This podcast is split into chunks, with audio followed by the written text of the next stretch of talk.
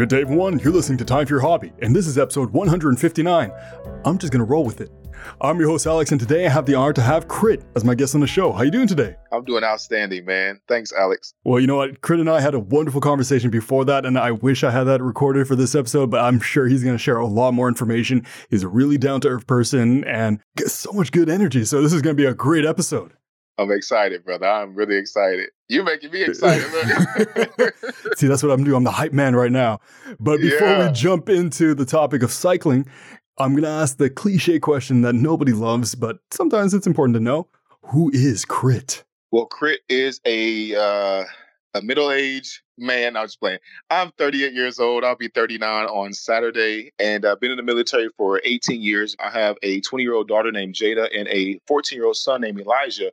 We also have a Chusky, which is half child, half husky, 10 year old dog named Socks. Um, I've been stationed in Mississippi, uh, Maryland, and now in California. I've also been overseas to Spain, Rota to Spain, Afghanistan, Fallujah, Iraq, Guam, Marshall Islands, Corpus Christi, Texas. Uh, I've been to a slew of places overseas. Uh, originated from Kansas City, Missouri. Uh, my mother, uh, Rhonda Newton, and my father, uh, Garnett Whitmire Jr. Um, but my mom remarried to uh, Mr. and Pastor Keith Newton out of uh, Kansas City, Missouri. And so, of course, my family is a first family there. And uh, me and my wife, we both were ministers for about 14 years. You know, we just kind of pressed on with our life. And uh, we're now here in Chula Vista, California, been here for about three years. And uh, that's where cycling really has gone to the next level for me. I got into cycling when I was stationed in Maryland.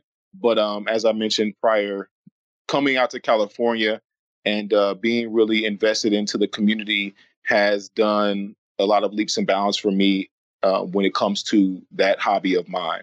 Now, without actually going too deep into that, is your family also into cycling? No. Well, my, I try. I tried to get my son into it, and you know he's 14, so he's very competitive. He likes to compete in everything, and I'm still, you know, I'm still young at heart, so I try not to let him get the best of me. Um, he's really big into video games, but I'm not a big video gamer, and that's a whole nother probably podcast. but it's just the fact that he likes he likes gaming. So he tried to get I tried to get him inside. I'm actually looking at his bike right now. And the thing that happened with that was that because of the COVID, um, it kind of shut everything down. So he lost his he lost his mojo for really wanting to ride and compete because I think competing was his driving factor for him wanting to get on the bike. Um, because he's been to a lot of my races and um he was really kind of digging that. And when COVID happened, he just kind of lost lost interest because he didn't he didn't see he didn't he doesn't love cycling like I love it. So he doesn't have that tolerance for going out on a 3-hour bike ride and just enjoying being outside on a bike, coffee shops, etc. That just wasn't his thing. He kind of wanted to go out, put some hammer on, you know, put some power in the pedals and then come back home and then be like, "Okay, let's race." You know. So uh, but my wife, she tried it. You know, we got she wanted a stationary bike. I'm not a big fan of stationary bikes, but she did get a stationary bike. As anything stationary in a house, it typically begins to collect things. So I think hers is collecting dust right now. And then my daughter, you know, she's 20, so she's kind of grown and she's not really into physical activity of that caliber. Now, this might sound like a stupid solution, but you know, trying to find the combination of both worlds for your son, for example, if you got a stationary bike and you got a VR headset and there's like a virtual reality like uh, Ah. adventure while Yeah, being on the bike, so it kind of like complements Yeah. both worlds, and then you could do like a co-op Yeah. thing with your son. Therefore, Yeah.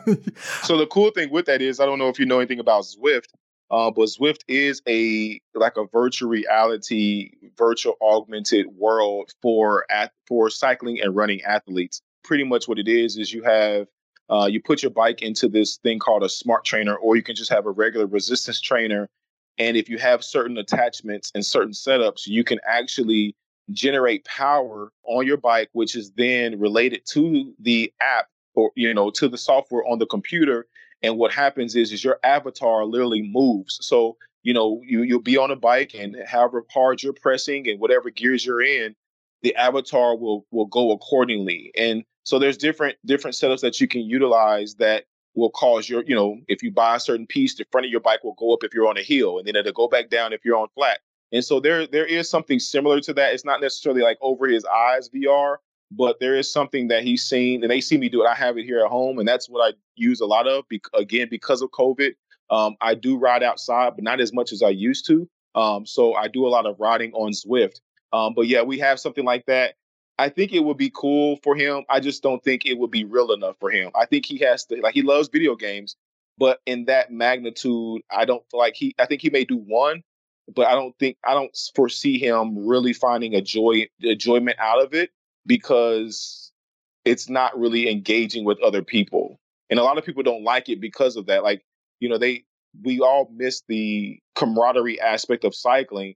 And when you go to the races, that environment is not there on Zwift. You know, like when you go to the races and you have all the people and you're walking around and you're talking to the people and you got the food truck, you got that's gone with Zwift. So I I haven't tried it yet, but I just don't see him really being like, Dad, let's do Zwift. You know, let me jump on. I don't see that because I've had it for like four months now, and he hasn't said anything about it. It's, it's not his cup of tea. But you know what? Hopefully, no. by the time this episode comes out, you're back on the road like at full force. Eh, Absolutely, and everything's yes, back sir. to normal. Oh my God, I hope so. Now, before we jump into the topic of cycling even more, I'm sure the listeners would love to know where they can find you online, whether it's social media or a website or even a project you're working on. It could be related to cycling and it could be related to absolutely anything at all. Oh, wow. So, all right. So get your pens and paper out. It's going to be about another 10 minutes. No, I'm joking.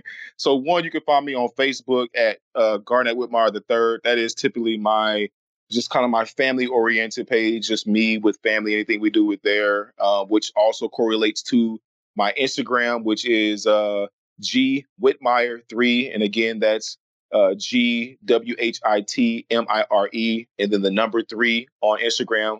Um, as I was saying before on Facebook, it is Garnett Whitmire the third. So that's G A R N E T T W H I T M I R E, and then of course the Roman numeral three.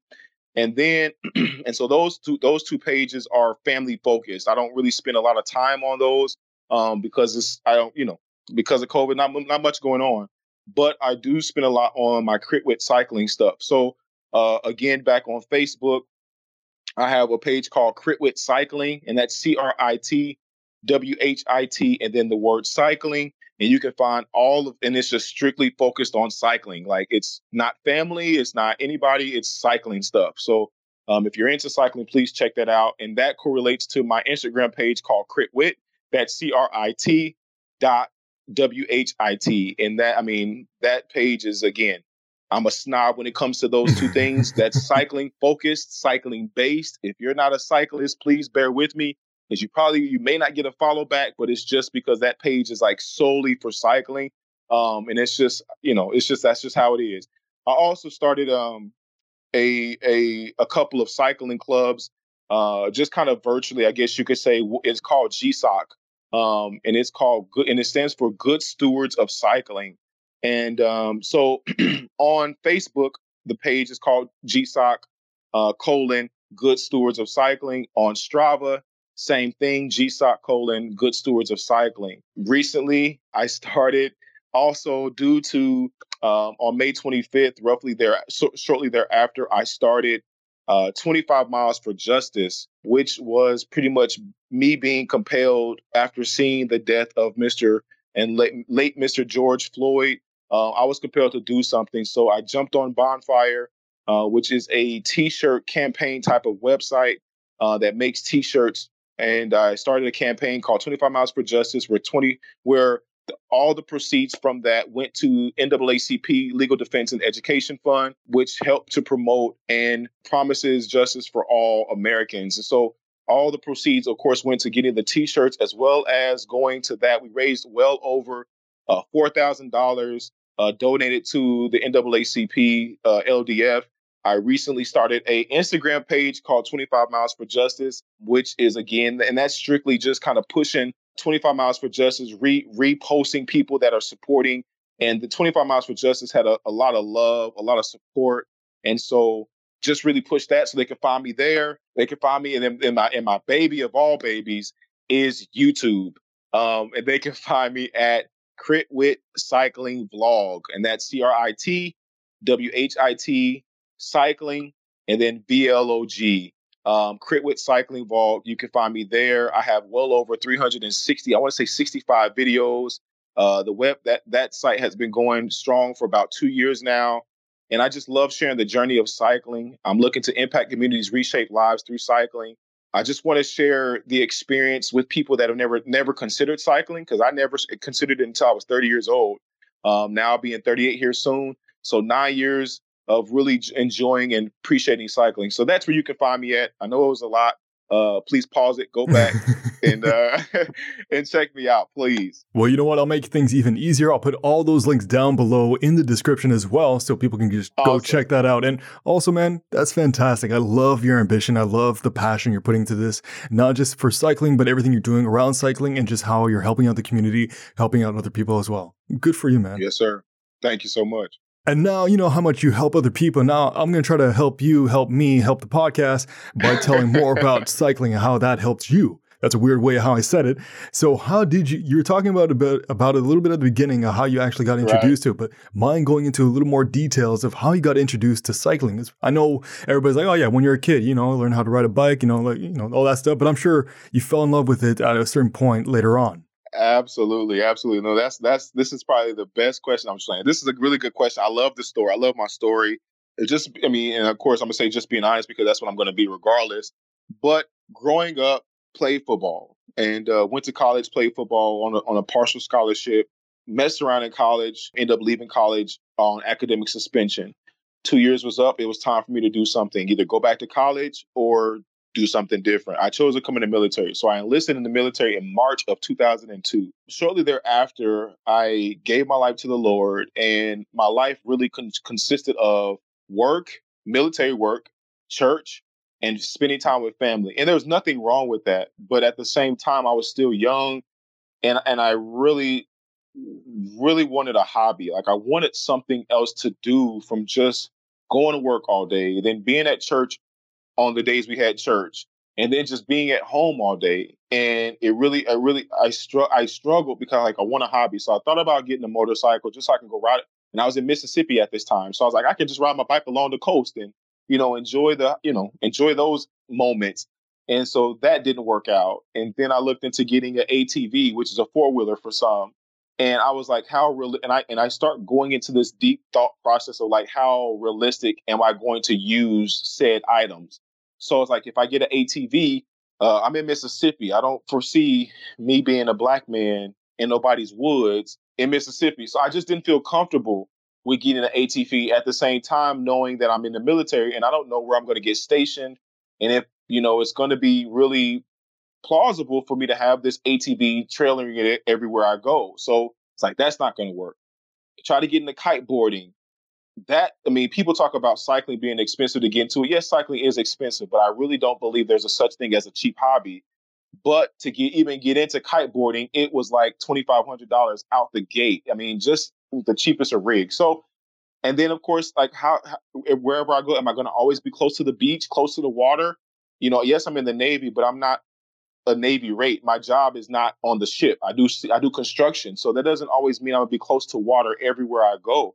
So I didn't want to invest in that. And so I just was really like, man, I gotta find a hobby. So thereafter, I got a, I got a, uh, I got redeployed or deployed from Mississippi to Fallujah, Iraq, and uh, I was on a what we called a convoy security element, which means we pretty much was security for 18 wheelers as they drove from one base to the other base. And at this time, there was, you know, Saddam Hussein was was was in reign, and all the, you know, all this stuff was going on over there in Iraq.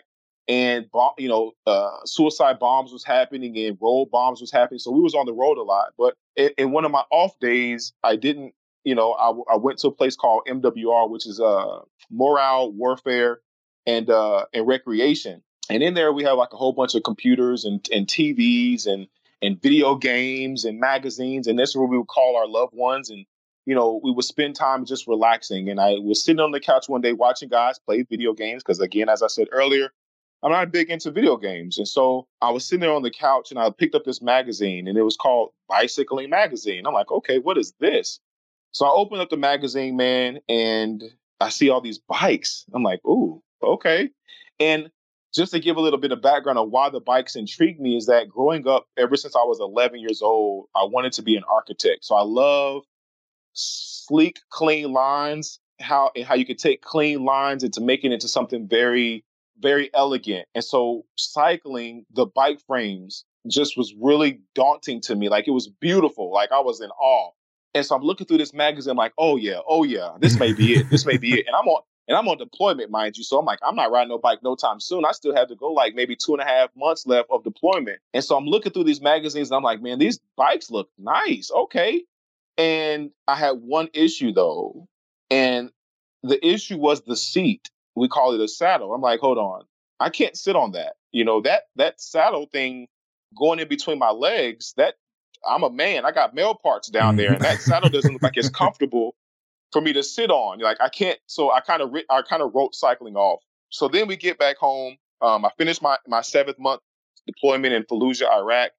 Get back home in Mississippi, and then shortly thereafter, me and the family we were on our way to Maryland.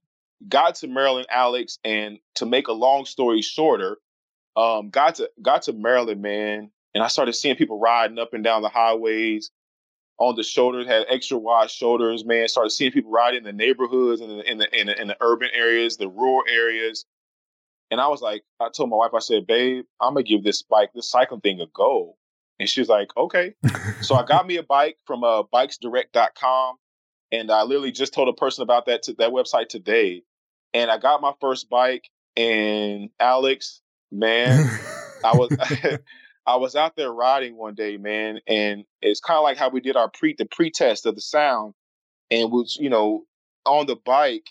Every usually when you're riding your bike, there's either always a headwind, a tailwind. There's always wind blowing, and then I was on the side of the highway, and typically on the side of the highway, what's on the highway? Cars. So there's cars and trucks always passing. But this particular moment, man, it, it, ah, I'm gonna say like this to you, and you'll understand it even more when it happens. That moment of hearing the chain cycle through the rear cassette and the front crank of just me pedaling, that click, click, click, click, click that sound, and I'm and I hope I strike a chord with this because this is just how good it sounded to me. That sound of the chain, that feeling that I got from that was like when you hear your child's first cry. It's gonna be like it was. It was like oh, it was like yes. It was like it was. it, uh, it, I, I feel like I'm getting chills now. It was that moment that I knew this is it it, it kind of like it hit you. It's like, all right, this is it. That moment, man, I was like, this is it. And I was sold from that point on. And then what sucked, of course, and again, to make a long story short, what sucked, of course, was this was like October in Maryland. So next you know, you got winter and didn't get to ride for a few months. mm-hmm. But it was just like I fell in love with it. So I didn't get to ride again until like March of 2010 and then I and, it was just it was just beautiful, man. I, I, mean, I would do I would drive three hours to do a bike ride, like drive three hours to go do like a Gran Fondo or a sixty mile bike ride by myself. I just loved it so much, man. just fell in love with it, and so that's how I got into cycling, man. That, like it's cycling is, and I, I, again, I don't know what other questions are coming, but I don't want to say it all right now because cycling at that moment was when I fell in love with cycling. It wasn't the neighborhood riding but yet when I ride it, it does there I do have those moments when I'm going down a hill and you're supposed to have, you know, all points of contact on the bike when I literally want to let go of the handlebars and spread my arms out to my side and just let the wind just push me like I'm flying. It's it's moments, those moments of nostalgia, you know, where it's just it just feels so pleasant for where the wind just hitting you and the freedom and the peace and the serenity and and that, that's really why you know I name my bikes. So the first bike I got is called Mistress because again I was always gone Mistress. Um, and then the second bike that I have is called Serenity. And so it, it, just the feeling that I get from when I ride that my bike, I just felt at peace. I just it just felt so good. And so I just recently got a bike, and again all that's on my YouTube channel.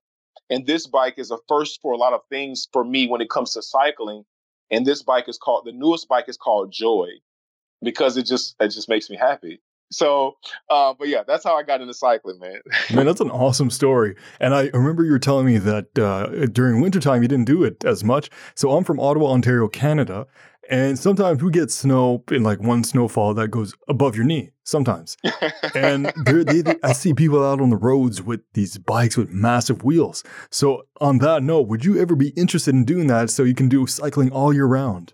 Uh, no. But the, the, funny thing is, the funny thing is, I actually just had a conversation with this uh, to my buddy who I rode with a couple days ago. I will, I will try it, but as I mentioned earlier about Zwift, that's the beauty of Zwift for me is that being in California, of course, most people like, why do you have Zwift? You live in California. Like you don't need to ride indoors. You can ride outside. You're absolutely right. But what I always feared, not feared, but I always was weary about, like, hmm, I'm curious, is if I got Zwift, how much more I would ride. Because I have Zwift, my fitness has like gone through the roofs. Like I use different different programs that tra- you know, it's kind of like Facebook for riders. It's called Strava. So it's like a Facebook for cyclists and runners. And like it shows my fitness profile and it you can pinpoint the day or I could even say the week. You can pinpoint the week when I started riding on Zwift, which is I say Zwift, I means indoor riding. You can pinpoint the day that that, that whole program was set up, and and and your boy, Crit Whit, started riding indoors. You can see how how everything was kind of at a decent ebb and flow, ebb and flow, ebb and flow, and then everything just starts shooting up, and it's because I was riding indoors. So I said no to your question because I would probably prefer just to ride on my bike on Zwift indoors with the snow outside. But, you know, I would try anything at least one time. Um, and so as I was telling my friend, I really don't have a desire to get a gravel bike, to get a mountain bike, to get any other bike except for a road bike because the love and the attraction I have so much to road bikes. Like I don't think any other bike looks as good as road bikes do. Now there's different platforms of road bikes, but I still I just have this love for road bikes. Like I don't want to be in the woods. I want to be on the road, you know, and it's not necessarily about going fast, but that's a beautiful pleasure as well. It's just I don't know. Like I would do it just to say I've experienced it, but it's not it wouldn't be something that I find myself investing into. I like I just go buy another road bike. I could just imagine you opening up the door. It's a blizzard. You're like, I'm doing this. Open the door. Nope. Uh-uh, uh-uh, uh-uh, uh-uh no, no, no. I'd be, I would be in the same boat as you, or on the same bike. I, I, would turn right around and go right to Zwift. Push start on Zwift and be like, "Let's go." Go do 100 miles on Zwift. That's fine with me. Now, you mentioned you prefer road bikes. So, when it comes to, let's say, selecting a road bike, what are some key features you like? Let's say the material or some cool, unique features to the specific bikes. So, with cycle, so with road bikes, there's three different. There's three different three major different categories. You have aero, which is more the, the frames are going to be more drawn out. Like uh best way for me to explain that verbally so people can see it visually is that the frame most of the time different parts of the frame from the head tube top tube down tube seat tube blah blah blah most of those parts and pieces are going to be aerodynamic like the wings of an airplane does that make sense yeah yeah so that's where you get the aerodynamic from. So that bike is called aero. Those bikes are called aero bikes. Um, then you have what's called endurance bikes, where the geometry of the bike is a little bit more relaxed because you're going to be riding for longer times, longer distances on the bike. That's why it's called an endurance bike. And then what you have is you're either your all arounder or or all arounder or um, a climbing descending bike. And that's usually the in between the two bikes. The climbing all around the bike is in between the aero bike and the endurance bike. And the geometry on that is almost favoring that of an aero bike, but the tubing is different. Um, so my favorite overall is probably going to be um, now that I have Joy.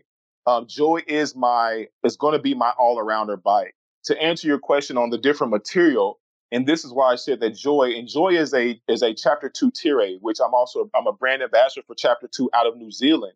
So I have a Dawes Lightning, which is Mistress. That's the first bike, which is all aluminum, which is aluminum with carbon fiber fork. I have Serenity, which is an, a, a specialized Allez Sprint, with, which is a new technology. It's called Smart Weld technology, where they welded it in some in a different manner, but it also has a carbon fiber fork and seat post. And then the newest bike to the st- to the stable is is a Chapter Two Tere um, which I call Joy. And so the Chapter Two Tere is a full carbon fiber bike. Well, as I just explained, Mistress and Serenity are aluminum and carbon fiber. So Joy, as I was mentioning before, is going to be a brand new experience for me because it is a full carbon bike. And I've actually never ridden a full carbon bike bike for more than five minutes. And you may like, dude, you're really invested in cycling. How have you only ridden a carbon fiber bike for five minutes? That's just my luck. Um, uh, that that's what it is. So I'm really excited to get Joy built up, um, and I'm in the process of that now, getting her built up so that I can get her on the road. Hopefully before uh, the time this this podcast goes live, hopefully I will have been riding her and been in love even the more, and that I would be able to say uh, with a, a surety that that is my favorite bike. Um, and the reason why I'll probably say that that is my favorite bike because I'm not the the I don't ride Mistress that much anymore because she's kind of parted out, and I mean I could put stuff on her. I kind of gave some stuff to my son, you know, off my bike onto his so he can get it up and riding. But I ride Serenity more, that which is my aero bike, the, the aluminum aero bike, and that's more like my crit racing bike. That's the aero bikes are more your racing bikes because of the aerodynamics, the long, you know, the the different drags on the bike cause it to be more aerodynamic, thus being faster um, sometimes even being stiffer, which means it responds better to you when you put power to the pedals. Um, but I think I'm going to like my, I'm like Joy a lot better. And the reason being is because when I go out and ride, I'm out there for a long time anyway. I don't want an endurance bike because I'm not big into, I may do, I think the longest ride I've ever done ever was probably a hundred, I want to say like 107 miles. That was the longest ride I've ever done to date. And I, I know to myself, I love cycling. I really do, but I'm not an endurance rider. I will do 100 miles every day. I'll try to do 100 miles every day until I can't do it anymore, but I can't do like 160 miles and 200 miles or I can't do it all in one day. It's just not it's that's just not fun to me. Um it's, it's at some point it becomes it, it's like, oh, okay, all right, enough is enough already. So for me, most of my rides though, because my fitness is improving, I do find myself riding for like, you know, 50 miles, 60 miles. Sometimes I go out and do a, you know, I go out and plan on doing a loop that's like 70 miles, but like I'm only 30 miles away from 100. So then I go do 100 miles. Well, I'm doing all of that on Serenity, which is the aero bike, but I know that I, I feel like the experience will be a lot better if I was on a lighter bike and a bike more suited for climbing, for descending and just for more all around type of riding. So when Joy gets built up, that's going to be the, my everyday bike. That's going to be my, the bike I ride most of the time. And then when I'm doing like any of the hard rides, you know, like if we're really going to be kind of like race training, uh, we have a few rides around here that's kind of considered that. I will pull out Serenity for those rides specifically and then put her back away. It's like you get you pull out your like you pull out your Corvette only to drive on the racetrack and then you put the Corvette back and you pull out the Audi that you're going to drive around the neighborhood or your or your BMW or your Mercedes. That's how it's going to be for me. I don't need a whole bunch of bikes. I just, I mean, I do love bikes. I do love the way that they look. But right now, I, I think I'm a, I'm, I'm trying to stay mindful of the bikes that I have and why I have them. Like I don't have a big place just to have a billion and one bikes all over the place. So all my bikes have purpose. At least the two bikes that I I legitimately ride, they have purpose. Um, I, and I don't want a museum just yet. So to answer your question, with all that being said, I'm thinking it's going to be right now. Serenity's doing me very, very well, but I think once Joy is built up, it's going to be Joy. And reason being is because it's going to be all carbon fiber. It's going to be electric. It's going to be disc brakes, and it's going to be a brand new experience for me, man. It's going to be a whole new world. Now, you mentioned something really interesting. You're saying Joy is being built up. Are you designing Joy, or is it like just a pre-made like design and you're just like, oh, I want that, or you're like actually figuring out like what you want for the bike? So as so as I was talking to you earlier about how the beauty of cycling is. So if you're listening to this podcast, man, you got to look at cycling. Oh my god. the beauty so what i mean by saying built up is usually with bike i mean you could do a full custom build which means that you have piping or stuff laying around and you know a guy who's a custom bike builder, you can do that. That's one aspect of building up your bike. But in the aspect that I mean is that when you buy a bike, you can buy a bike fully outfitted, meaning it's got the handlebars, it's got the stem, it's got the saddle, it's got the wheels, it's got the crank set, it's got the cassette, it's got everything on it. So when you buy it, you can ride it out the door. You, or you can just buy a bike frame and then you can put all the parts and pieces on it that you want. You can fully customize your bike how you want it. That's the beauty of cycling because you can have a bike. Yes, the frame may look like somebody else's, but everything else on that bike makes it yours.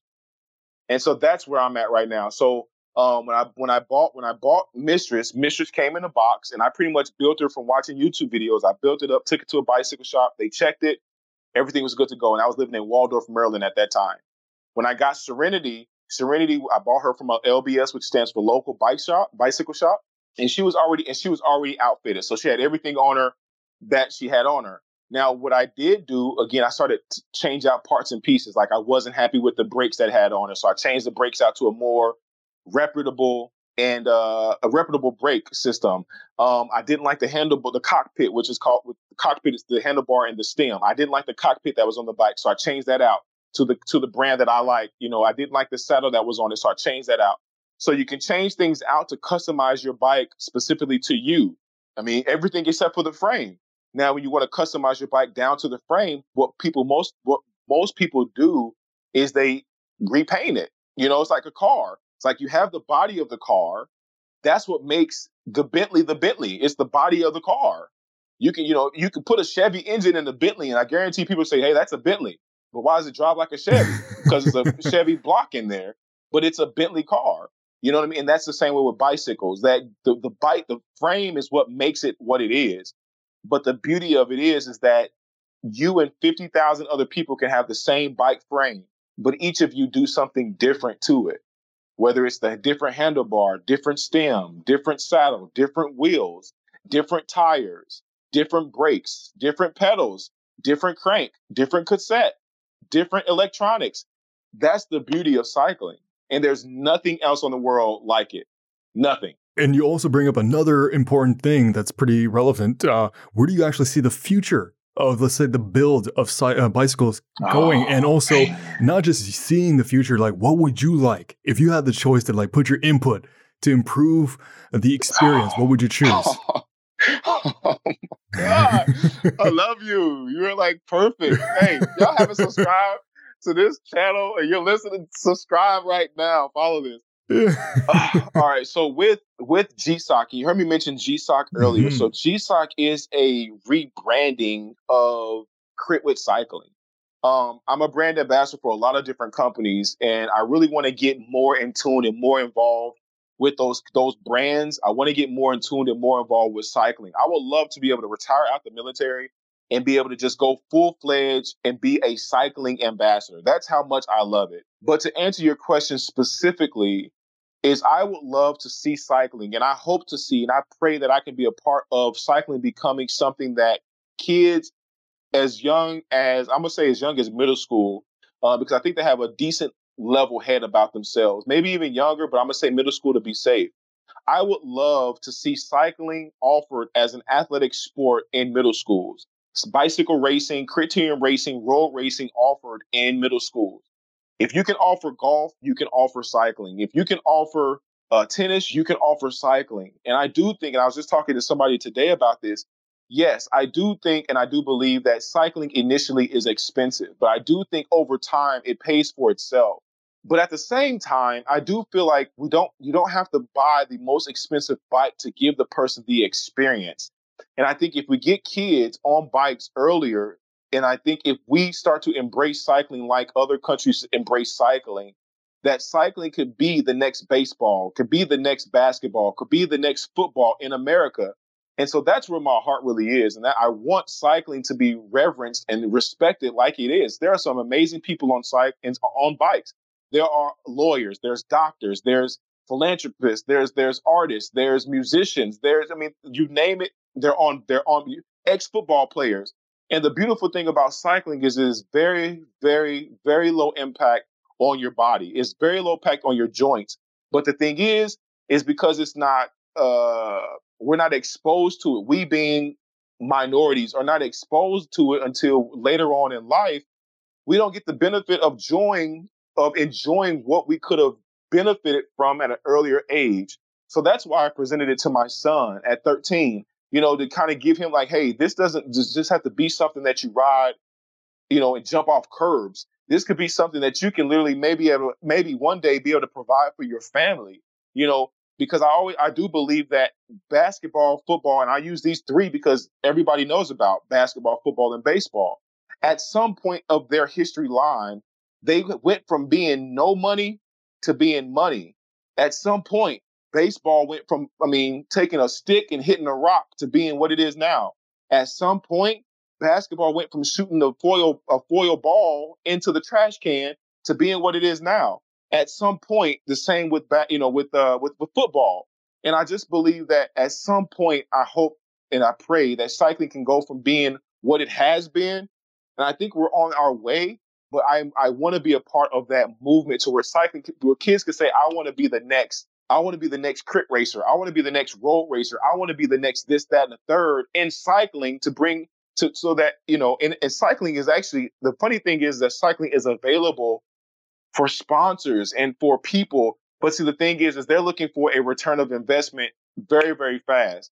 And if we can't, and I watched a video of a of a African American man in Eritrea, I believe that's how you say it, Eritrea, Africa, and he said they ride and they race for the community, not for themselves. And I think that's something that we in America have to learn is that we have to stop doing things for ourselves, but do it for the community. And so every Sunday, the community will come together and put these races on for the community. And so because of that, you have kids that want to do and be something great in cycling. And I think that is something that we need to foster here in America. And as I said before, I'll say again, I want to be a part of that, of fostering uh, that cycling can be for the community, which can be for the town, which can be for the city, the state in America. And also the That's environment as well. You're just, you know, you're saving on oh, gas, you're saving on Yeah, and everybody's spit everybody's spitter, so the doctors may not like you too much, but just crash one time, they'll be happy. You know, you know what? Honestly, I feel like cycling, like just learning how to ride a bike is just as important as walking in a sense. Like if, if you think about it, it's kind of like a rite of passage. Like the one the moment you learn how to ride a bike, it's like you reach a new level in life. It's kind of like true. And I, on, I, have a really stupid story about that. My dad was teaching me because he had like a bonding experience with my father, just teaching me how to ride a bike. And when I finally got it, he was so happy. He gave me two thumbs up. Guess what happened? I, I didn't understand what was going on. So I'm like, okay, I let go of the handles and I give him two thumbs up. And you know exactly what happened. The wheel just turned and I went flying. oh my god! Like I was so like into the moment, like, oh my goodness, give me two thumbs up. I did it. Cool. I'll just you're do absolutely the same thing. right. That's that, and that's and you paint a very beautiful picture of something that I like to share. It's actually like like you said, a rite of passage. It's also about maturity. It's like riding a bike is like for me, it's always been the analogy of growing of growth, growing up. Where and I, and I always use it spiritually. Like I said before, I was a minister. So how I would explain it was like when people wonder about God or their God or is God with me? I said, look at when you're when you're teaching your child how to ride a bike. Initially, you're always right there with them. You're holding the handlebars and you're and you're and you're and you're escorting them along the way.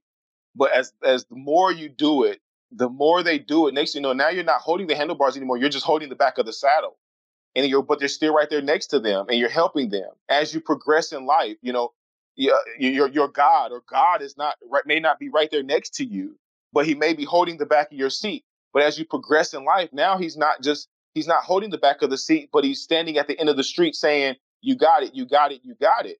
And the next thing you know, it he's inside the house, like they're outside riding. And so it's also with the rite of passage also shows the progress of maturity and the process of growth with riding a bike. And there's nothing else like it. And you know what? At the same time, you kind of like conquer this fear of like, falling because you're going to fall no oh, matter what. Yeah. Like you fall a lot when you're learning how to ride a bike. And True it's just like one of those stages in life where you're like, that's all right, good. I just got to get back on the bike and keep going. Yeah. Yeah. That's life, bro. you making me love it even more. Like, what else teaches you when you fall, get back up and try again? Yeah, bike is like the first lesson in life to do that. Like when you're yeah. walking, you're like, ah, yeah, you don't tumble. Like ball, yeah, fall, yeah. when you fall exactly. off a bike, yeah. you, it can be more serious. But like you do a little scratch and stuff like that, you're like, all right, you know what? I'm not giving up. I'm going to get back exactly. on the bike. Exactly, Exactly. because in life, because in, in, in the process of life, we're used to falling from standing, because we do it as a baby. You stand, they fall. You stand, they fall. You stand up. Sometimes you stub your toe, you fall. We're used to that. But until you get on a bike, it's like something on two wheels because everything else probably has three or more. You know what I mean? Three or more wheels. Until you get on a bicycle, it's only two wheels. So if you lean too far to the left or too far to the right, you're going down. But the beauty of it is, is you learn. You will fall sometimes but get back up. This is a perfect segue to my following question. Have you ever injured yourself while cycling? And what let's say what are some common injuries? Let's say not just like exterior, uh, like let's say muscle pulled or stuff like that, or sun in your eyes and you went blind. I'm kidding. I, I don't know like how extreme you're looking at the sun while you're cycling, but I mean, has anything injury happen occur to you, whether it's severe or common? For me, yes, I've crashed. And you say rite of passage. So I will say as a bicycle racer, I think crashing is a rite of passage. And we always say this with cycling is that there's only two types of cyclists ones that have fallen and ones that have not. So, yes, I've crashed. The most common, the most two commons, of course, one is going to be road rash. That's probably the most common. The second is fractured or broken collarbones. Um, because again, usually you're falling into one side. And, be- and again, because a lot of cyclists have very fragile bones, their bones are not as dense. And I think that's what helped me, helps me, uh, or has helped me growing up playing football. So, you know, for being hit and hitting people and always falling, I have very dense muscles uh, from football. So I've crashed, I think about four or five, I think four times I've crashed and I have had some pretty decent road rash, which you usually get on my, on my, on your hips and on your shoulders and maybe like elbow area. Um, but the, the injury that like sticks out the most is like my first, uh, I've had a few, I think four, but the one that sticks out the most is I was literally riding on a bicycle path and I was riding with a guy who I knew I should have stayed off of his wheel. And I just, I was caught in a bad place. I overlapped his wheel what mean what that means is that my front wheel over or was next to his back wheel. Um, that's called overlapping. So I overlapped his back wheel, and he was a very sketchy rider, and he just caught me at the right time, and I was overlapping his wheel, and down I went, and my left shoulder hurt so bad to where I literally was taken by ambulance to the local emergency room.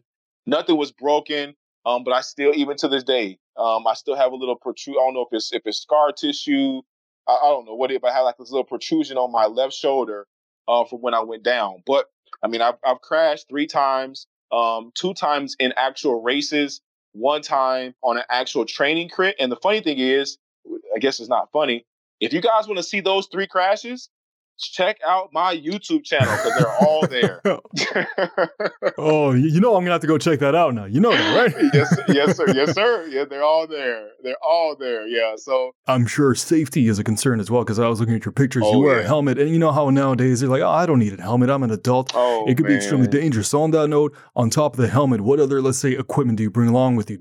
You I see sometimes you have like sunglasses that reflect the sun, maybe even some gloves or anything at all so there's several different parts and pieces. I don't wear gloves, and I, I don't, I don't. Maybe that's just a, a Cali. I don't know. I, when I'm racing, I wear gloves. When I'm not racing, I don't wear gloves. So I just feel like I rather feel the hand, and then it's hot too. So like I don't wear gloves because it's hot and I sweat a lot. So now I got to deal with these wet gloves, and my hands are that more slippery when I when my palms, the gloves of my palms are sweat. You know, it's just too much wetness. So I don't wear gloves when I'm on the bike, um, unless I'm racing and that's again for you know palm palm protection um, for when you when you when you go down because your your hand usually has plays out when you're going down prior to your elbow and, and your shoulder hitting.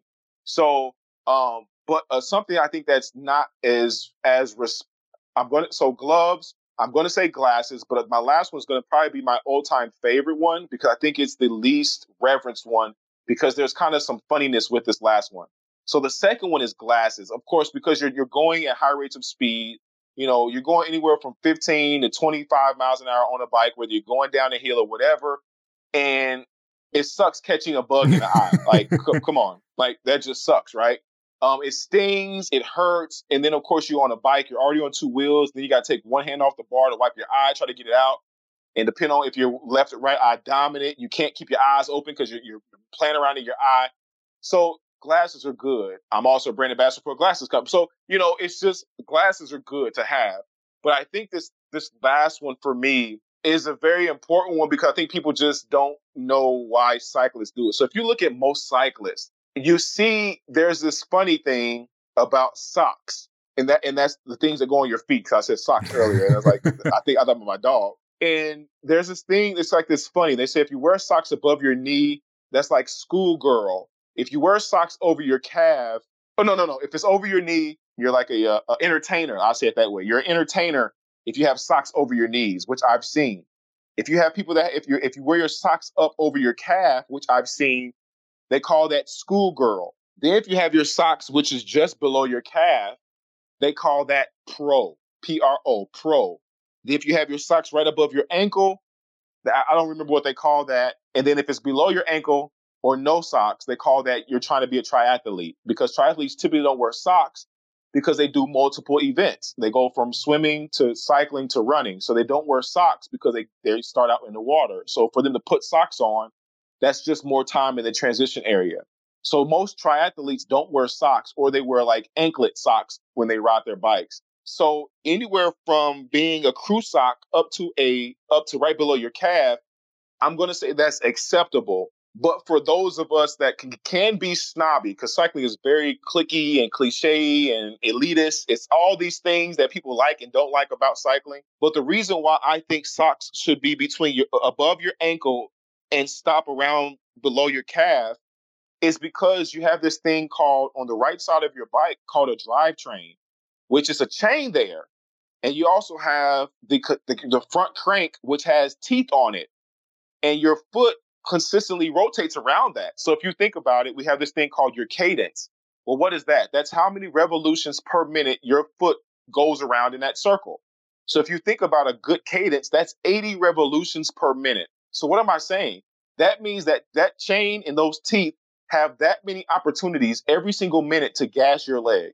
So if you don't wear socks at the right length, the sock could protect your leg from being mauled by your bike.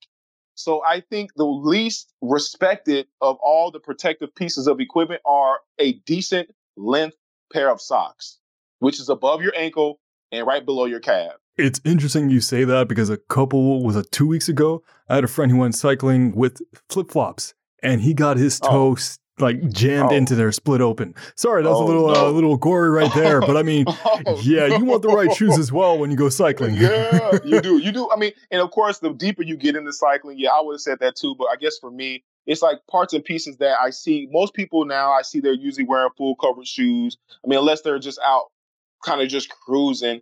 But like at, I'm gonna say at my level, but I'm not saying it halty or anything. Most people got cycling shoes on they got gloves on. They've got helmets on. They got well, sometimes helmets on. Some most of the time they have glasses on. But I just feel like socks is one thing that because there's such this big. I don't have to wear socks. I can wear socks all the way up to my neck. You know, there's this big kind of funny thing with socks. It's very important. Socks are very vital. And then, you know, for other reasons, I know people have used their socks for for for uh, for drastic measures. I'll leave it at that. And actually, a weird segue from that drastic measure, I would imagine as well bring, let's say, a first aid kit and some water just in case. So, some people I do know, some people I actually have ridden with a buddy of mine, and it was very interesting because, you know, our pockets are usually filled up with everything that we have in there. And uh, I was like, bro, what is that hanging out your pocket? He was like, bro, that's a first aid kit. I was like, bro, that's a good idea. So I still don't ride with a first aid kit. That's just a little bit excessive. But I do ride with, you know, I do have water bottles. You know, we either wear, we either have one or two water bottles on our bike, and that all is dictated upon how far we're riding and if we plan on making any stops in midst of our ride. And that's what makes cycling awesome as well. The ride doesn't have to be just work the whole time. You know, we do some coffee rides, we do some chill rides to where you stop and get coffee. Sometimes we'll go and we'll actually stop and get a meal where we eat food, break bread together. And it's just a really nice, pleasant, joyous occasion on two wheels. So um, you have t- opportunities to refill up your water bottles. Um, but I do keep all my essentials from inner tubes to CO2 cartridges to a mini pump to patch kit. I do I do keep all that because that's what I as much as I've ridden and even with me crashing, I find that I don't need a first aid kit as often as I need to have patches and and tubes and all that other stuff. Not to say I don't ever need it, but when you cycle as much as certain people do, or myself, you start to kind of identify what's essential and what's not. And for me to take a first aid kit every single time I ride, that's like I either have to then say, okay, I'm not going to bring my wallet, I'm not going to bring my my tubes and patches, or I'm not going to bring my phone. And with me being a social media guy, the phone is essential, my wallet's essential, and I think that my tubes and everything else are essential. If I if I crash, then uh, yeah, you got I'll your helmet. Right. You got your helmet. I got yeah, exactly, and, I, have actually had that's and that was one of my crash. I think that was like my second, my second or third real crash in an actual event. Was I was here local and I didn't have any of that, but I did go down and I was able to get back up on the bike and ride my bike right back up to the start finish line, and then made my. And I think my I think I rolled home. You know, and it's it's road rash for the most part. We've all had road rash from playing on the carpet, and you get like it's like a rug burn. So you get a little rug back, you know, get a little road rash and you deal with it. And then That's not the bad part. The bad part is when it starts to heal and you got to take a bath and it stings. That's the bad part. That's that's the real bad part. I could just see you, let's say you're like a road rash or like something like that, just the injury, and you're looking yourself in the mirror when you're trying to put like some rubbing alcohol on it. You're like, you're pumping yourself, and you're like, come on, I got this. I got this, Kurt. You got this. Bro, bro, you're taking this podcast to a straight M rated because it is, it's, it's, all, hey, you want to cry. I mean, oh my God, like putting alcohol on road rash. And that, so that actually leads to something actually kind of interesting, which you didn't ask me about. Because cycle, a lot of cyclists shave, and we particularly shave our legs. And so, of course, you're going to hear a lot of stories about why do you shave your legs? Why do you? Some people are going to say it's more aerodynamic. Some people say make you faster, like with swimmers, make you it's less drag resistant. But to be honest, there's two real reasons why people shave their legs. We shave our legs one because you you you you work your legs a lot, so you have a lot of lactic acid that build up in your legs. A lot of people that ride bikes get massages. And if you've ever gotten a massage with hair hairy legs, and they're pushing and twerking on your leg and really working it, that pulling of your hair hurts. so it's not as enjoyable when you don't have any hair there. That's the first reason.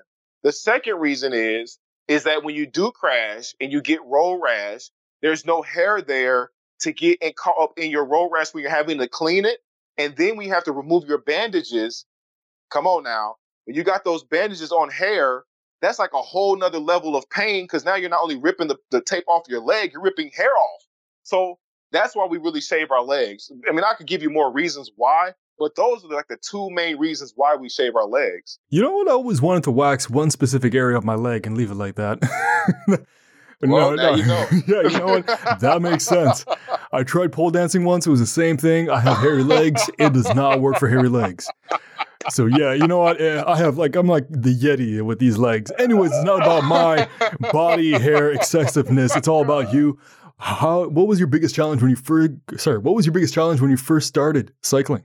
Uh, biggest challenge. Wow, good question. Now I'm silent. uh, that's how you know it's a good question. So you know what? I'm gonna be I'm gonna be honest with you. The biggest challenge, and I, I think I, I'm still struggling with it today, is being accepted. And by being accepted, you mean being accepted within the community? Yeah, like you, it, it's um, you, you, I'm gonna say this now. It's not gonna be relevant when this goes live, but you can do it now. So you'll see if you go to my Instagram right now on CritWhit, I did a.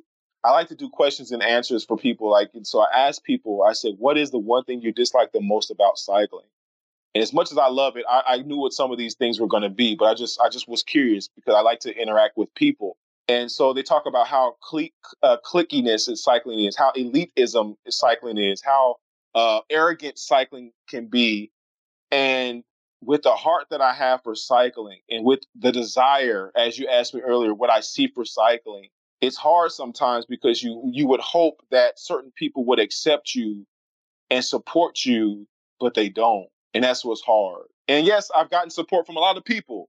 Um, that's how me and you have met. And it's been beautiful and it's been awesome. And I'm very appreciative of it. But the hardest thing to accept is that the people that you would think that would support you and get behind you and, and, and encourage you and motivate you, silence. And that's what's hard. Of course, climbing sucks.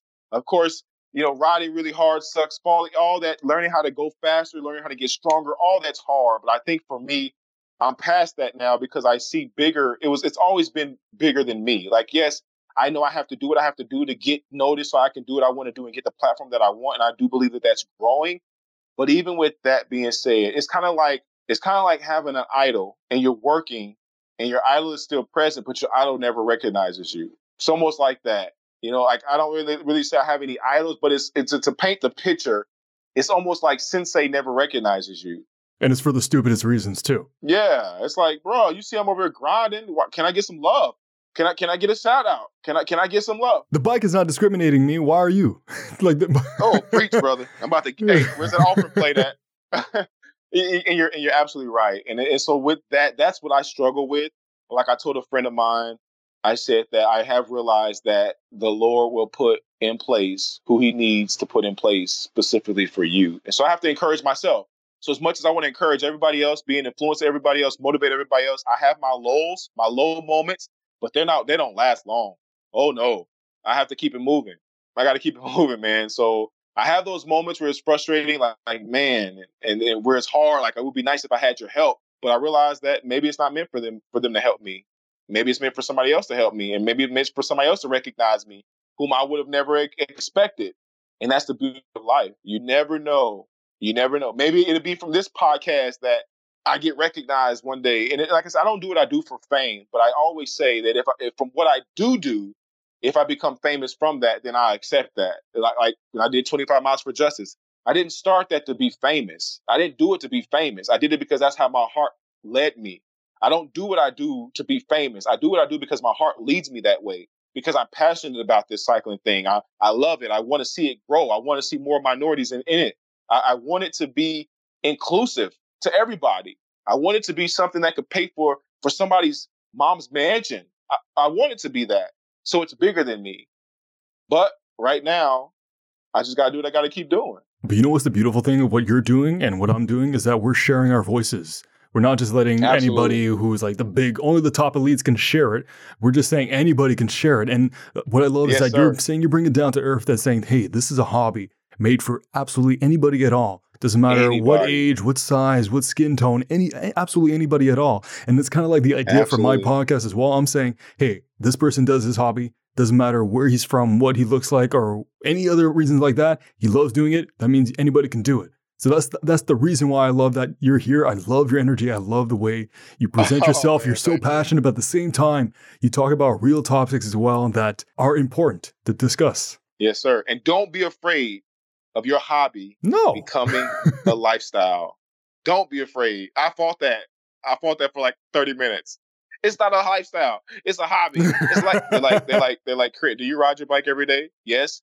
Are you trying to lose weight for racing? Yes. Are you doing this for racing? Yes. Then it's a lifestyle. Then I have to accept it. So don't be afraid of letting your hobby become a lifestyle. It's mm-hmm. actually for the better because it needs it. It needs people like us. Yeah. Hey, well, let's just keep on talking so the world can hear, and hopefully we encourage somebody, and they'll they'll talk, and we just share communication and just share the love. Absolutely. Now, to go on, I'm, I'm not saying this is like a dark side, but let's say, has cycling ever stressed you out? And if so, what is your best de stressor? By stressing you out, I mean something along the lines of like maybe your bike wasn't working correctly, the chain was off, or the terrain was like the path you're trying to go was not, it was under construction or stuff like that, anything like that. I think for me, it was the biggest because I'm, I'm very, comp- I'm competitive, so I know where my son gets it from. but my, a dark, a dark moment that I had was actually my first year racing, which was my first race ever, which was Tour de Marietta 2018. And that's how long I've been racing. I mean, my goodness, to, uh, which is a March March of 2018 was when I started racing. So it's not too long ago. The first day, which was a Saturday, which was a criterium, and then the second race was the second day on a Sunday, which was the road race. And of course, criteriums are usually smaller than road races. So the road race was a lot longer and it had a couple of hills in it. Long story short, my darkest day ever on the bike was that day. I'm very competitive, and that Saturday I didn't do really good. Um, I actually was off the back. I sprint the second to the last lap, thinking that that was the last lap, so that was a very newbie move. I sprint thinking, you know, I was done, but I had there was like one lap to go. I'm like, oh, oh my no. god. so that it was just it was just a whole lot of errors, but at the same time, I didn't have a, a good set of leadership setting me up for success. But that that Sunday race started the ride did the ride, and there's this thing in, in cycling called DNF, which stands for did not finish. And so I was off the back. And pretty much, if you're so far off the back and they say you're not in contention, which means you're not going to catch up, you're pretty much dropped. You're not going to catch the group. So, what they do for your safety and the safety of everybody else on the course, they pull you from the course. Alex, I'm very competitive, bro. Nothing wrong with that. They pulled me from the course, man. And so I finished the lap, and I literally start. I'm, I'm, I'm just transparent like this, man. Like I, I finished, and I was, I already knew that when they pulled me from the lap, the, from the course, I was going straight to the car. I was mad, like I was done. I knew they were going to pull me, so I was already building up this anger in me. And so I was like, they're going to pull me. And as I'm coming to the re- the official is whistling me. He's telling me get off the course. And so I passed them, and they already gave us the pre-race instructions. So when we get off the court, we have to go up the street, make a left to get off the course. So I was already I was already in compliance, and I and I just started crying. I just started crying. Tears just started. I was so mad at myself, man. Just like how could I let this happen? I failed. This is not how it's supposed to be. I'm better than like I was beating myself up. Like I'm better than this. I'm stronger than this. I'm more committed than this. Like this is not supposed to happen. Like I'm a competitor. Like I am you know, who are we, Sparta? Who? Like I was like so mad at myself because I feel like I failed. And so they the way that they had us go back come back around, I was very thankful for this because I would have been crying in front of everybody. If I if they would have had us turn around and go back, I would have been around everybody, all the spectators. But they had us take we had to take this off course route to get back to the course, if that makes any sense. This detour we had to take a detour route. How about that? We took a detour route to get back to the course. And the midst of the time that it took me to get back to the course, it was allowed it allowed me time to get my composure but I was still upset. I was still sad because I got it's my it's my first race, man. Like I didn't know, you know, it's my second race, but it's my first road race, and so it it it really bothered me, and that's what set the tone for me, and that's kind of why I am like that with my son. Like I wanted him to race first, let him get his first taste of blood, and then go forward from there. When that happened to me, like I was already mad from the first stage race, but I was like, okay, I got I get the race tomorrow, I can make it up. You know what I mean? Like I get some redemption tomorrow. You know, I didn't do as good as I wanted to do in this first race, but I'm gonna do better tomorrow. And when and when tomorrow happened, I was I was broke, man. I was angry because they see me. Like you, every time you come around, they can see they see you. You know, they see your facial expressions. They see how you shake your head. How they see how you're giving up physically. They see how you're still trying to fight mentally, but yet your body is not responding. They can see your they see all that, and, and so I'll never forget it. But I raced it last year I did better in the stage race, and both, both I did better overall. I'll just say it that way. And then I raced it again this year, which was actually the last race before COVID. I did really good. I got, I did really, I can't remember. I think I got like 11th overall from doing it two years. And so that's really, really good to get 11th overall for both days compared to two years ago where I was dropped the first race and dropped and DNF the second race. So I've made great leaps and bounds only in two and a half, three years of racing but that's my darkest moment in riding, man. The dark man. But the good thing about that is like you didn't take that necessarily as a failure. You took that as an opportunity to learn and get back on the bike. Absolutely. Like I said, with cycling, you fall get back up again. Exactly. get back up again, and and that, and that's what that's what it is. That's what it's been. Stand by or stay out of his way. Like he's gonna get to that finish line. oh, I'm coming, brother. I'm, I'm coming. Like I saw something that says, "Why do you grind?" He said, and, and then it's funny. This was actually Ray Lewis. He says, "I know you're chasing something, but why are you grinding?" And you know what my response was? You just said it. I'm chasing something. I'm chasing something. I'm on, I'm on a mission. I'm, I'm trying to get something. And because I'm on a mission, because I'm chasing something, I'm grinding. And that's me. Like, you know, these guys have been riding five, six, seven years. Some dudes racing 20 years. Racing 20 years. Alex, I've only been doing this for three years. but you know what? You know what? You know what you're doing? You're proving that it doesn't matter what age you are. You can just pick it up and then just start. Absolutely. Absolutely. I started riding a bike at 30. I started racing at I'll be 39 this year. I started racing at 36. And another really important question, kind of answered before, but I always love this question for every single episode because I think it's like one of the most important ones. What are some misconceptions about people who go cycling? Misconceptions. Oh, is that we're all rich, snobby, arrogant pricks, just like that. And we're not. In everything, you have those people. They're going to look at you funny because you don't have the best boat.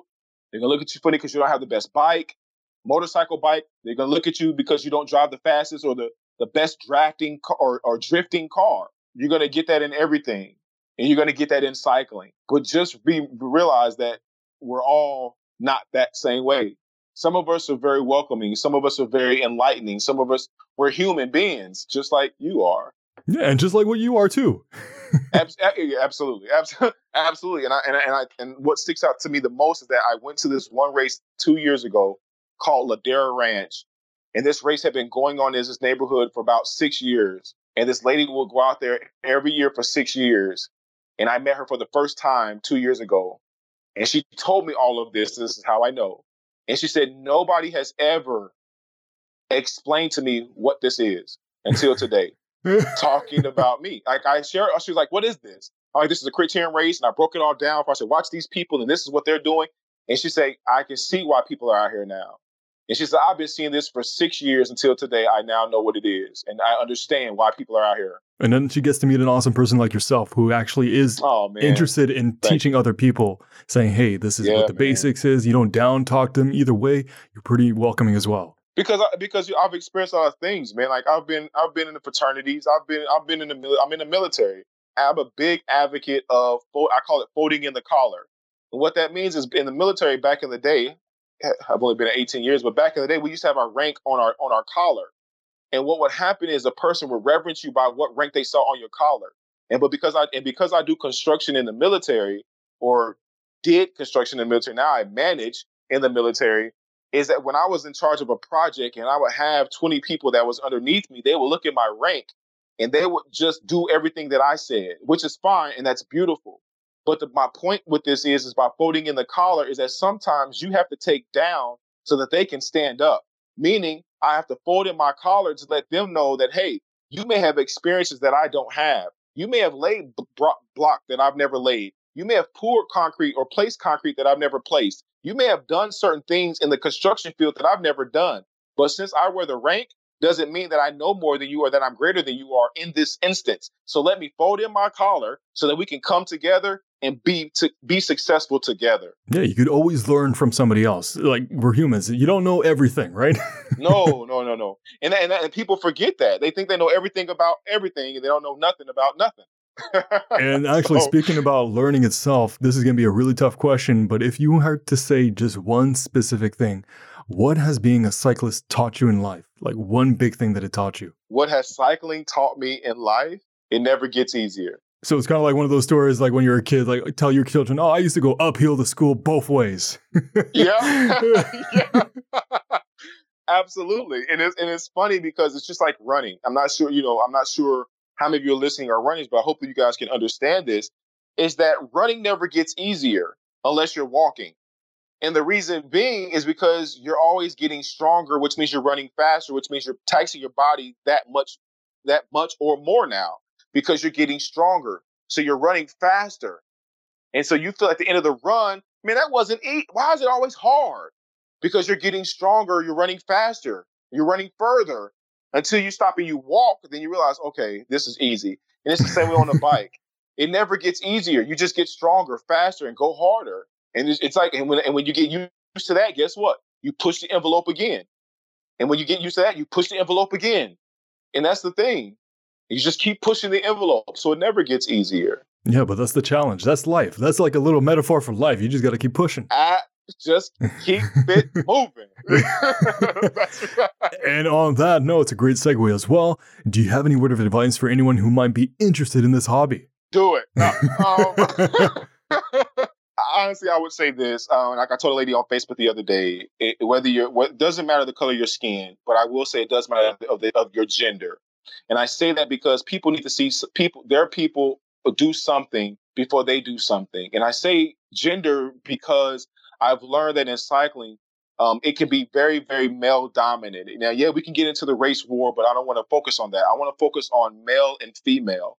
And their cycling is very male dominated. And because I would love to have more women in, in, in kits cycling. And so I said, find, find a group, you know, just ride your bike around your local area. Get a bike, you know, go to bikesdirect.com, go to your local bike shop, go to Walmart, if you know, go to the Goodwill. It doesn't matter. Just get on a bicycle and just start experiencing the life of a cyclist. And then from there, when you start, when you when you fall in love with it, then you'll maybe look at getting an upgrade. And when you get to that point where you feel like your bike is really suitable for the fitness that you're trying to put into it, find you a bicycle group that has if you're a woman that has women, if you're a man, you're going to more likely find that. But find that group that's going to take you under their wing, that's not going to judge you because your socks are too low or your socks are too high, uh, that you're not wearing your glasses correctly, that you're wearing your bibs inside out. But they're going to take you under their under their wing and they're going to show you the ropes, teach you the ropes, and really just help you fall in love with it as all of us have. And that's what my word of advice would be. If you're looking for a hobby, please try cycling. And also, it's a great way to get from point A to point B. Absolutely. Absolutely. That's the reason why you can go to that point B and get that pizza or that cake. Just ride a bike there. And it's like, hey. And then you do the workout and burn it off. Boom. There. Exactly. Absolutely. Uh, Absolutely. It's perfect. And now we talked about this at the beginning of the episode, but I have to ask it again at the end so people can come show you some love. Do you have any social media links, websites, or projects you're working on that you would love people to come check out and show you some support? Absolutely. The first one I'm gonna start off with is 25 Miles for Justice because that's my that's that's the, the new baby of them all. 25 Miles for Justice. Check me out on uh, Instagram. Again, it's 25 miles, the number 25 miles for justice um, on Instagram. You can also find me on YouTube at CritWhit Cycling Vlog, C R I T W H I T, Cycling V L O G. Um, you can also find me on uh, Instagram at crit.whit. If you find me any of those locations, I guarantee you they will lead you to all the other locations and you will not be disappointed. There you go. You know what? I'll put all that down below so people can go check that out. And no, not they can, they have to go check that out and show you some love. Absolutely. Thank you so much. And now for the last question. It's probably the silliest question I always ask. Do you have any questions for me about cycling? So flipping the tables. Are you a cyclist? Uh, define cyclist. do you do you ride a do you ride a bike? Yes, yes, I do. I do. And do you commute? I do not commute. I actually live close enough to walk. I enjoy walking, but I also like I like mountain biking as well, like seeing nature and going. Really? Yeah, like cause I I live in Ottawa, but actually speaking of which, like Ottawa has a lot more like roads where they're actually dedicating parts of the road to cyclists and making the green path and stuff like that. So it's becoming more and more open for cyclists and it's it does encourage me to do it more. And once my son comes along, I'm gonna do it so much with my son. Yeah, dude, and, you're gonna love it. You're gonna love it. Like on that note, because I'm saying Ottawa has those roadside bikes thing. Does uh, your city have a lot of those or is still kind of like just of like imagination where like oh we just think that like that little part or there's actually dedicated like signs and like divisions if you have a baby like in the back, like not it's not a sidecar. It'd be more likely a, a, a like a little uh, trailer on the back. And the beautiful thing about here in California is that we do have a lot of bike paths. But even but with that, because there is a baby, there would be a baby or a toddler in the back. I wouldn't recommend this per se. I would say one, do it in your neighborhood where you kind of know that area really, really well. Or two, like if you was here in California, like I would tell tell you to go on um, a place that has a designated bicycle path. Um, the reason because I, I mean you're going to pretty much be around walkers, run joggers, runners, and other cyclists, and get keeps you away from the cars. Um, here in here in California, we have what's called the Silver Strand, which is like a perfect place to really take you know stuff like that on. And that's why, like us cyclists, we typically jump on the shoulder of the road because those paths are you know full of tourists, full of people walking, et cetera, et cetera. So um, that's like the perfect place to do it. So yeah, if you if you put your son in the back of the bike or whatever on the little tro- a trailer, um, that those are the places that I was like like a designated bicycle path, or just stay. I would say like go to a like a park or a, um, your neighbor your local neighborhood. Well, apparently in Ottawa, we apparently we have hundreds and hundreds of kilometers of bike paths. Nice. So you, there's a you, you gonna be all right then. Yeah, yeah. Like you can get anywhere on a bike in Ottawa, which and even in the winter, even in the winter. Dude, that see, I love it already. I'm about to get out there, man. if you are, if you ever do come out here, give me a shout. We'll go for a bike ride. You'll probably be way ahead of me, but uh, you know, you will have a walkie-talkie or something, and just to catch up. I won't. I won't leave you. Trust me. I, I could just imagine, like, if you're way ahead, you have like breadcrumbs leaving a trail behind, saying, "I have to follow that." it's like, okay, he went this way. oh my god! Yeah, I, I probably would. You leave some, leave some Nature's Bakery snacks on the ground for you. So there you have it. Another body with a hobby. Thank you so much, Crit, for coming on and just bringing in so much good energy, good conversation, and just being a down to earth person. Alex, thanks for having me, and everybody. Hope you guys enjoyed it, and uh, look forward to possibly talking to you again. If you guys want to learn more about Crit, you should go check him out. I'll put all the links down below in the description, so you gotta go show him some love because he's a wonderful person, decent. I was gonna say decent human being, awesome human being. I'm a decent human being. like he's an awesome human being, and uh, yeah. So if you like to be on my podcast or have any questions at all, you can send me an email at timeforyourhobby at gmail.com. And of course, if you like the podcast, you know, you can leave a review, good or bad. I'll take it. I, I got tough skin, kind of, maybe, maybe not. I don't know. I'll take it. And if you want to show some more support, I sell merchandise on Redbubble with the Time for Your Hobby on lo- uh, Time for Your Hobby logo on things you do not need, but it's there. But I also have a Patreon if you're interested in showing some more love for that. But once again, these are all optional. It's not going to stop me if you don't support me. I'm still going to release podcast episodes. What are you going to do? Stop me? No, you can't. Uh uh-uh. I'm just gonna run away and record somewhere else. but uh, you know what you do have to do? You gotta go show Crit some love. You have absolutely have to do that. So once again, thank you so much, Crit. Thank you, man. So until the next episode, make some time for your hobby. Take care.